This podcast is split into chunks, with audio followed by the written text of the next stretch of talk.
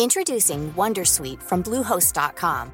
Website creation is hard, but now with Bluehost, you can answer a few simple questions about your business and get a unique WordPress website or store right away. From there, you can customize your design, colors, and content. And Bluehost automatically helps you get found in search engines like Google and Bing. From step-by-step guidance to suggested plugins, Bluehost makes WordPress wonderful for everyone. Go to bluehost.com/wondersuite. Hey Dave. Yeah, Randy. Since we founded Bombas, we've always said our socks, underwear, and t-shirts are super soft. Any new ideas? Maybe sublimely soft. Or disgustingly cozy. Wait, what? I got it. Bombas. Absurdly comfortable essentials for yourself and for those facing homelessness. Because one purchased equals one donated. Wow, did we just write an ad? Yes. Bombas. Big comfort for everyone. Go to bombas.com slash ACAST and use code ACAST for 20% off your first purchase.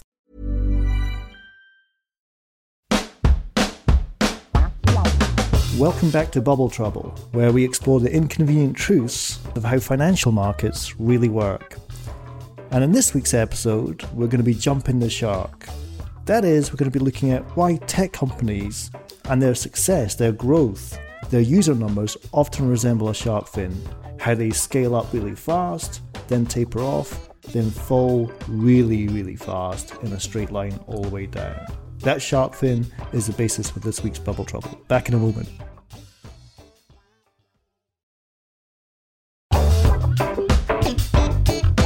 Welcome back, Richard. Hey, Will.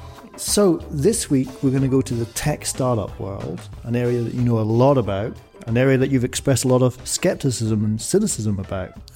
And we're going to go to visualizing a shape of a shark fin to capture where bubbles appear and trouble uh, reappears. And this shark fin idea, we all know what a shark fin looks like. I want to cue the theme music for Jaws here, but we have this shark fin which goes up in a sort of convex growth function up and then straight down. It's also called an S curve, Will. That's an easier. We have tech companies that go up, create a lot of hype, then seem to taper off at the peak, find their peak, and then fall straight down in a crash and burn.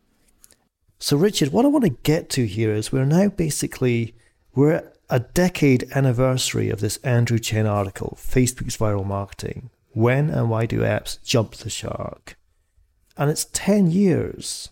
So, what have we learned in those 10 years? First of all, Will, you realize that all companies start out at the bottom end of that S curve, at the back of the shark before they go up the mm. fin. So, everybody's going to start somewhere. And it always comes with an idea, with some proposition for the consumer that's looking to scale quickly. Now, how it scales has been turned into both a fine art, and that's the art of marketing and product proposition, if you will, and a science.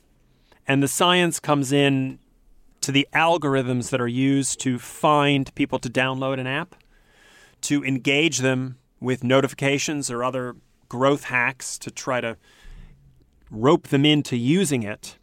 And I think one of the key things we've learned is just how much of a heavy fashion element there are to these apps. They always want to find the next cool app. And whether that's in the e commerce space, where maybe Amazon is well established and eBay was established even before that, now you've got dozens of other players. And indeed, we've just seen one of the tremendous UK company, Depop, get bought by Etsy, something that's really captured the fancy of a whole generation of teenagers and, and millennials that really wasn't on the radar five or 10 years ago. So the reason why a lot of tech companies shark fin is not necessarily because they failed, it's because another company succeeded and fans are fickle. Is that a fair comment? Absolutely. And again, eh, when we have established behavior, the sort of muscle memory of digital engagement with a particular app, we can also get bored of it. And I think you could probably find plenty of examples in your own behavior of stuff that, hey, that was really compelling for a period of time, but you know what? I'm looking for something new. So let's go back to this 10 year old anniversary of the Andrew Chen essay, Facebook's Viral Marketing. Interesting to think about Facebook's stock price 10 years ago and where that's got to today. That's not mm. shark fin by any means of the imagination. But what made that essay so interesting? And again, there is a plethora of essays about tech back then. There's an even bigger plethora of essays about tech today. But this essay in particular included some maths. In fact, Andrew Chen didn't just include some mathematics, he allowed us to work with a spreadsheet to understand what viral meant. Now, viral is a topic I cover in my book. I draw on lessons from Tupperware parties in the late 1940s, how Tupperware parties had a viral coefficient to spread across America 15 people in a room sharing the use of Tupperware, sharing those use cases with their other 15 friends. We've had this term viral for decades, literally. What do you make about the term viral? Because I love how you look at these terms and you don't necessarily drink the Kool Aid and think that's something revolutionary or that's something new. So when somebody says, my startup's viral, what's your gut reaction? Well, eh, look, everybody wants to have a viral success because it implies that your success is being taken care of for you, that someone is spreading the word for you without resorting to expensive app install ads on a whole bunch of platforms to try to find users. When you get that word of mouth, it's by far the most powerful marketing. And if you go back, for example, when I, early in my career as an analyst, was watching the growth of mobile subscriptions, it was following a phenomenal Fibonacci sequence where you wow. know, 1 plus 1 equals 2, and 1 plus 2 equals 3, and 2 plus 3 equals 5, and so on and so forth. And if you added zeros and millions onto those numbers, that was exactly the spread of mobile technology in the first 10 years. It followed that Fibonacci sequence. But then naturally, you reach a saturation point where you can't go past the four or five billion people who can afford some form of mobile access subscription on the planet. And there are limits to that virality, but the whole attraction, fatal attraction in some cases, of that viral equation is that instead of having to spend a bucket load on sales and marketing, word of mouth does that hard work for you. I'm hearing that. I want to dig a little deeper right there because with Spotify, I remember we have a free tier and a paid tier. And back in those early days, there wasn't much marketing budget, and everyone said, you lose money in the free tier, you make money in the paid tier. One of the responses I had in my head was, well, we don't spend a lot of money on marketing, but we do lose a lot of money on the free tier. There's a counterfactual there. But can you extend that logic of viral replaces need for marketing? Do you then get situations where people want to spend money marketing their viral message? Does it go full circle? Well, eh, certainly the marketing will be spent to craft the message that you hope and pray will go viral.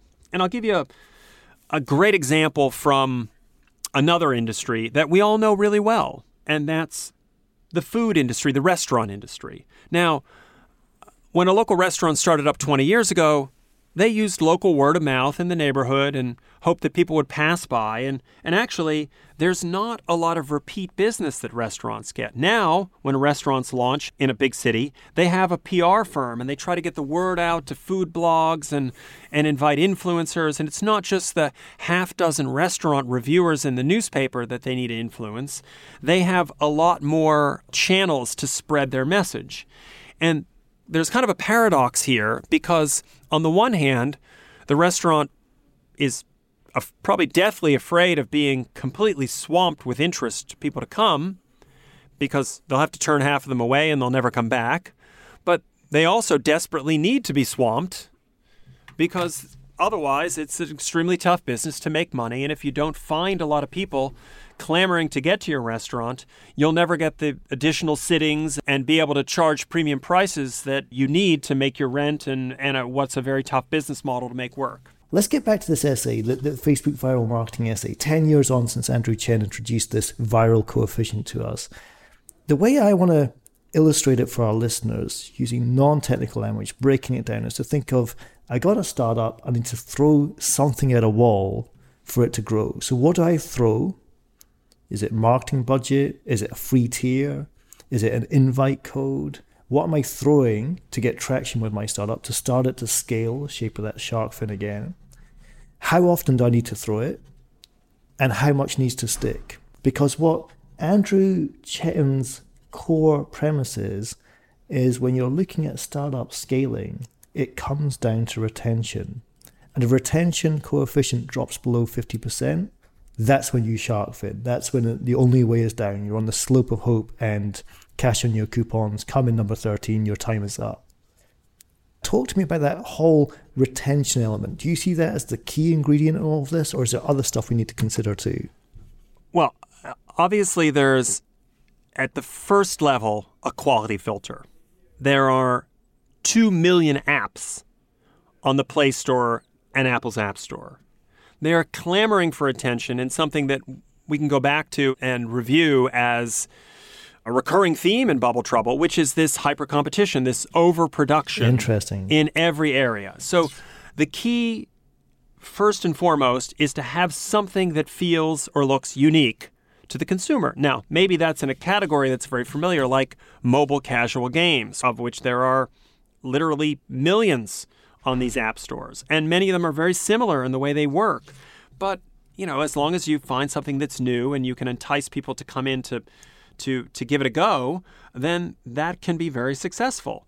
Now, the next thing is obviously some level of engagement. And for a gaming company, that engagement is getting you to pass by playing all the levels and to keep progressing through the game. When it's a social networking service, it's giving you some sort of feedback and this is where the term growth hacking comes in, where you're going to send your users notifications. So I'll give you an example of an app I used recently to sell some used books. It, it was a way to clear out books that I just couldn't take the time to box up and take down to my local Oxfam. Did you include mine in that box? No, I didn't. Uh, I kept yours on the shelf, Will. And the reality is, they give you kind of a nice little bit of money. A book you might have bought for eight or 10 pounds, they'll give you a pound or two, and you feel kind of good that you're getting 25 pounds back from a box of books that really you just want to get out of your house. And the second time that you use it, you'll realize that, hey, hang on a second. Instead of giving me one pound 50 or two pounds for those books, they're offering me 80p or 40p. And then all of a sudden, it doesn't feel so attractive anymore and then the engagement is likely to tail off. Sliding scales. As long as you're hitting that sort of dopamine reward system in the brain, saying you've got something from opening up this piece of digital technology and engaging with it, then you'll keep going. And that's why likes and reactions on social media are just so important for cementing that usage and, and maintaining the virality. Because once you get those likes, you want to get them from as many people as possible. Now, I have to admit, I don't actually use Facebook. So when you're talking about likes, you lose me a little. Can you bring it back to restaurants for me? Because I'm really at home with that analogy. Sure. And let's go back to that food market. It's extremely hard for restaurants to get repeat business.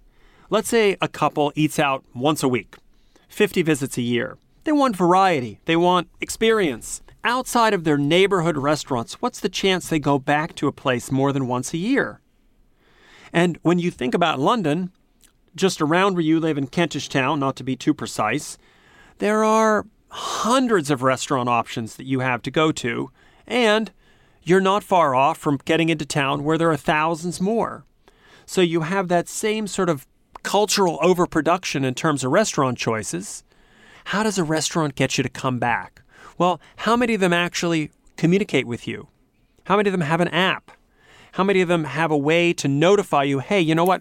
We've got a special on haggis today, and that'll get you running. Running away, not running for Running away. Well, you know, there's it. a reason I don't know any Scottish restaurants in London, isn't there, Will? Deep fried food doesn't go with running skills, so I guess exactly. Yeah. Fried Mars bars for dessert and haggis for the mains. How does a restaurant really engage with its customers when they know they're only likely to see them once on average. They're relatively few that are going to come back. Well, if you give someone exceptional service, they might be more likely to come back. If you identify them as a local, someone who's walked over to the restaurant as opposed to arrived some other way, you might be more likely to get them back. So it's that sorting algorithm of figuring out who of your users are likely to be repeat users that will engage with you more frequently and focusing your time and attention on them. Now, the app world is obviously much broader in terms of the netted casts, But with a platform like Spotify, what I've noticed is they, they keep trying to do things that get me to engage with the platform, even though they don't really appeal to me. But I can see that kind of growth hacking going on, saying, hey, we haven't seen you in a while. Maybe you've been listening to the BBC or Mixcloud or SoundCloud or some other apps. Come on back and spend some time with us, or let us figure out a way to do viral marketing because we want to see what playlists you'll share with your friends or that shared listening function that they just launched. We want to be able to see who you're sharing with and see if we can market to someone in their friend circle. Yeah, and Amazon Prime are doing shared viewing now as well, a, function of lockdown where you can watch with your friends' content and presumably social features will bolt on as well. So this is kind of clever because you're coming at the word viral and you're coming out with the word frequency. And it, it's not just restaurants, is it? I mean, if you think about travel apps like Skyscanner and Kayak, the one thing they always had to solve for was frequency. Skyscanner is a great app, allows you to scan all of the skies, including Ryanair. How often do you need to travel? Is a similar question to how often do you need to dine out? And when you do want to dine out, how often do you want to go back to a place you've already dined out in? You could have the perfect product, but rather than think about retention, think about frequency of the customer. And one other point I want to unpack there, which you mentioned, is you raised hyper competition as a recurring theme. How do you explain hyper competition in a matter of five or six words? And he said it beautifully. He said, when quantity goes up, quality goes down. And I think that's something we can come back to in part two. So far, we've discussed sharks in theory, if you like. Part two, we'll go into sharks in action. Back in a moment.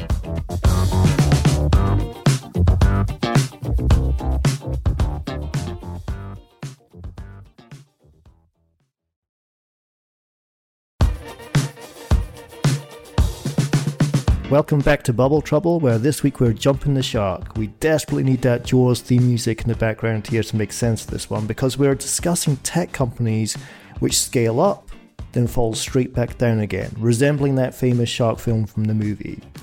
Part one, we looked at the theory, you know, why that original essay from Andrew Chen, which introduced us to the concept of the viral coefficient, talked about retention, and Richard very cleverly made us pivot from retention to frequency. Is this the problem you're trying to solve when you're trying to avoid your tech company resembling a shark fin? But we are still seeing a lot of companies fail to jump the shark. We're still seeing a lot of companies go up and straight back down. And in this part two of this week's episode, I want to explore the reasons why. Why is this still happening? So let's go from success to failure. Richard, if I look at viral coefficients or frequencies, I can learn a lot from the success stories. Here's two Facebook and Dropbox. If you think about how the viral coefficient works, or the frequency function, as you were discussing, works for Facebook, I join Facebook, I binge. I spend the first two to three weeks inviting all of my friends, and then it begins to taper off. So now I've got all my friends in, from inviting 100 people a week to one or two a week. Whereas with Dropbox, it's the back ended version. So I join Dropbox, I give them roughly $100 a year. I start using it, and the more ingrained I become in Dropbox, the more friends I invite. The more collaborative projects I build in Dropbox, the more I need other people to use it as well. So the coefficients can work in different ways, but Facebook and Dropbox have both been successful companies. What lessons can we learn from the success stories we see? What companies have avoided the shark fin? One of the things you mentioned that was a common theme between those two companies and many more, and I think LinkedIn is another great example on the professional mm-hmm. side, is that you 100%. invest time building a network and then it becomes a sunk cost. And then you say, unless there is an API or some other lift and shift algorithm that takes all of the investment I've made into building this network and dumps it somewhere else that I can make use of it, where I would see a, a better value proposition, then I'm stuck. I'm going to stay there and I'm not moving. Because, frankly, the other thing that we haven't really talked about in terms of the major limiting factor for all of these apps and the single currency we have to measure from an investment perspective is time spent. And the limiting factor is we've only got 24 hours a day, minus the eight hours we're supposed to be sleeping, and minus a few other hours of stuff to do. And you really don't have that much time to spend on those apps in a collected sense. All manner of content offerings compete for that time spent. You've got the purportedly viral networks that you're engaged in, and they're always pinging you to basically say, hey, I'm here, spend some time with me. Because I need to be the one that you're devoting your attention to in that attention economy. Interesting. So, time spent on LinkedIn is rewarding time spent or getting something from it. Time spent on those apps which crash and burn clearly isn't producing the productivity if you want, uh, the value of that time. Let's not privilege productivity over everything else. I mean, we all want entertainment and productivity. The time spent on LinkedIn, the time spent on casual mobile games, no one is suggesting that that's for productivity, but those are the most sold category of apps on the app stores. Interesting. And this is something I discussed at a conference which took place yesterday with 4,000 people in an open marquee. And I used the, the Ofcom framework, which I highlight in my book, Tarzan Economics, for thinking about attention, which is not time spent, but relative attention paid to activities and relative importance of activity. So I just want to take your example and kind of unpack it a little bit. So during lockdown last year, a colleague at Netflix showed me that time spent watching dramas or documentaries was going up, but the relevance of that time was going down. It's just an interesting way of sort of breaking down time spent into two functions. How much time and how important was that time? Yes, I've given six hours to watching Tigers in Captivity on Netflix, but no, it wasn't that important, the use of six hours. Does that give an opportunity for another app to come in and compete for a better time spent as well? Let's now go to what we can learn from the failures. So there's mm-hmm. still countless others who have crashed and burned. I mentioned Dropbox and Facebook at the start. You added LinkedIn. We've got our success stories. What themes are emerging from those which jump the shark and fall straight back down again, like a shark fin would tell us? There is no doubt we hear endless iterations of the success stories and what incredible visionary founders have been able to accomplish. And one of the things that's usually left out of that story is just the sheer amount of continuous innovation in the platforms that's required. Now, if you recall when Facebook went through its early days and growing pains and its early unauspicious debut as a public company, there was the concern that Facebook needed to shift from desktop to mobile. And famously, the company came up with a list of 600 potential mobile applications they could launch and had to relentlessly winnow those down until they came up with a few that were as compelling on a smartphone screen as they were on the desktop. And indeed, they re architected what they did on the desktop to remove that right hand rail and, and reorient the user experience such that it looked fairly similar on a desktop and on mobile. Then you had, very interestingly, them not only buying Instagram, but very quickly they made Instagram the de facto visual user experience standard for the web. So if you go on to any of the major sports websites, sports league websites in the in the US, you'll see they look a heck of a lot like Instagram when you look at them on a mobile device. And indeed, when you look at ESPN or some of the other sports websites, they've all conformed to the visual identity of Instagram. So part of the effort, once that initial network is set up and the sunk cost is made by the users, is to give them a, a familiar terrain that they can ingest other incremental content of interest and where they can go where the, if they go elsewhere they feel that warm and fuzzy glow that draws them back to the mothership of the key app.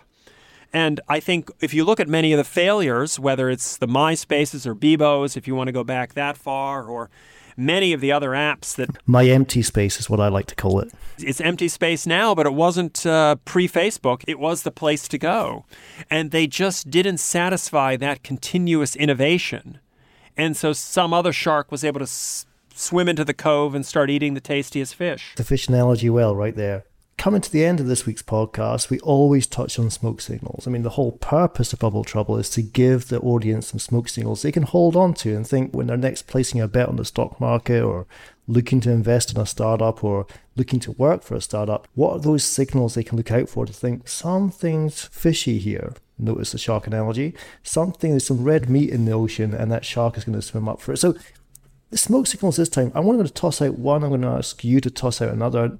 For me, the big one here is manipulation of the active user base. You rightly in part one pointed to frequency as the issue. How many people are using this app? How often are those people using this app? Because anyone want to stop the clock and say how many of those people are unique? So, for example, if I'm measuring my audience by IP address, Richard, well, I think I've used five IP addresses this morning. I'm not five people. And for me, that's a classic smoke signal of we have X million users in the first month of launch. Okay, what is a million users here? Draw it back to unique. How many people with pulses are actually using this thing and how often are they using it? And I often think a really important smoke signal is when people boast about their numbers and say, unique. Give me people with pulses, mm. not IP addresses, not MAUs, not apps whilst they were open but not being used. That's a dormant app. Indeed, one of the things we look at closely is the ratio of daily active users to monthly active users, because that shows some measure of engagement. However, the other key point is the measurement of those active users, whether daily, monthly, weekly, what have you, is very woolly. And like you said, it could be apps that are open. It can be banks of phones emulating the usage of the app or bot traffic yep. on sites. And this is all either growth hacking or just fraud, and there's lots of it. My analogy here is this sort of sausage factory one. You never ask what goes into that sausage. And indeed, if you're an ad buyer and you're buying 10 or 100 million impressions across a huge mobile audience, you don't check that all of those users were real users. You just hope that a sufficient portion of them actually are. And it's clear that with companies that are eager to show the market that they have a hockey stick curve of monthly active users, there are lots of ways to get people to to show up as an MAU, which doesn't really mean they're devoting their time spent to you. I think we're really well aligned on where these smoke signals are, and I love that word impressions. What on earth does an impression mean? when you're deciding whether to invest in a startup or not. That needs to be thrown to the sharks as well. Well, if I had to have a smoke signal to throw out here, I would say remember, virality and the concept of virus is something that we build immunity towards. So, mm-hmm. virality is something that can be manufactured by clever PR. And every social media post that gets put up there by an influencer is desperate to figure out a way to make themselves go viral. And that doesn't mean that people can't build immunities against it and overcome that virality. So the collective influence of influencers would diminish with each N plus one influencer that's competing for time. And the collective aim of every new app to go viral is going to be diminished each time a new app comes out because you can't keep restocking your phone and filling it up with more and more and more apps. So, are you suggesting when we bring this show to a close, we discuss smoke signals, we should swap words around and call it the vaccination program instead? Well, we're trying to vaccinate listeners against a lot of the uh, a lot of the noise and relentless marketing of of these concepts when we know from hard evidence over decades that the vast majority of these companies are likely to fail.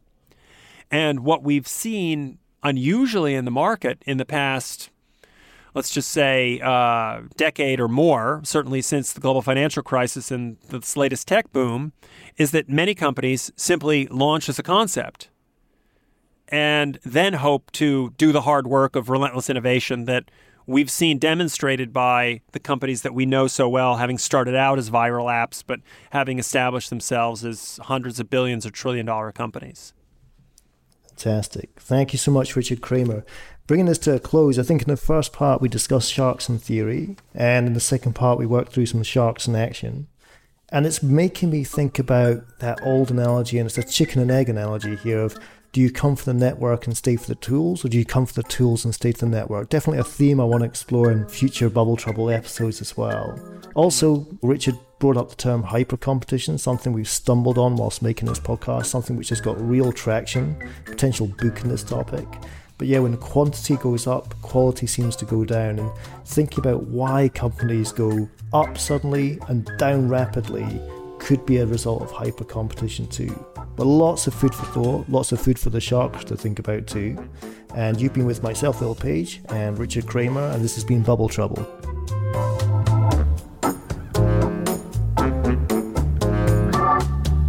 If you're new to Bubble Trouble, we'd encourage you to follow the podcast wherever you listen.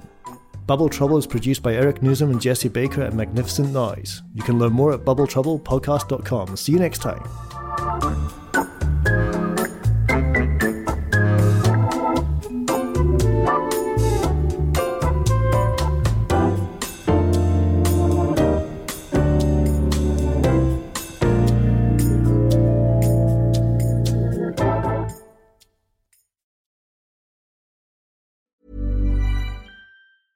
Hi, everyone. The Other Hand is the go to podcast for anyone interested in UK and Irish business, finance, economics, and politics. Chris and Jim take the issues of the day and discuss in ways that traditional media fear to tread. Jargon free analysis and more than a little opinion have taken our podcast to top of the most listened charts. We'd be delighted if you could join the conversation.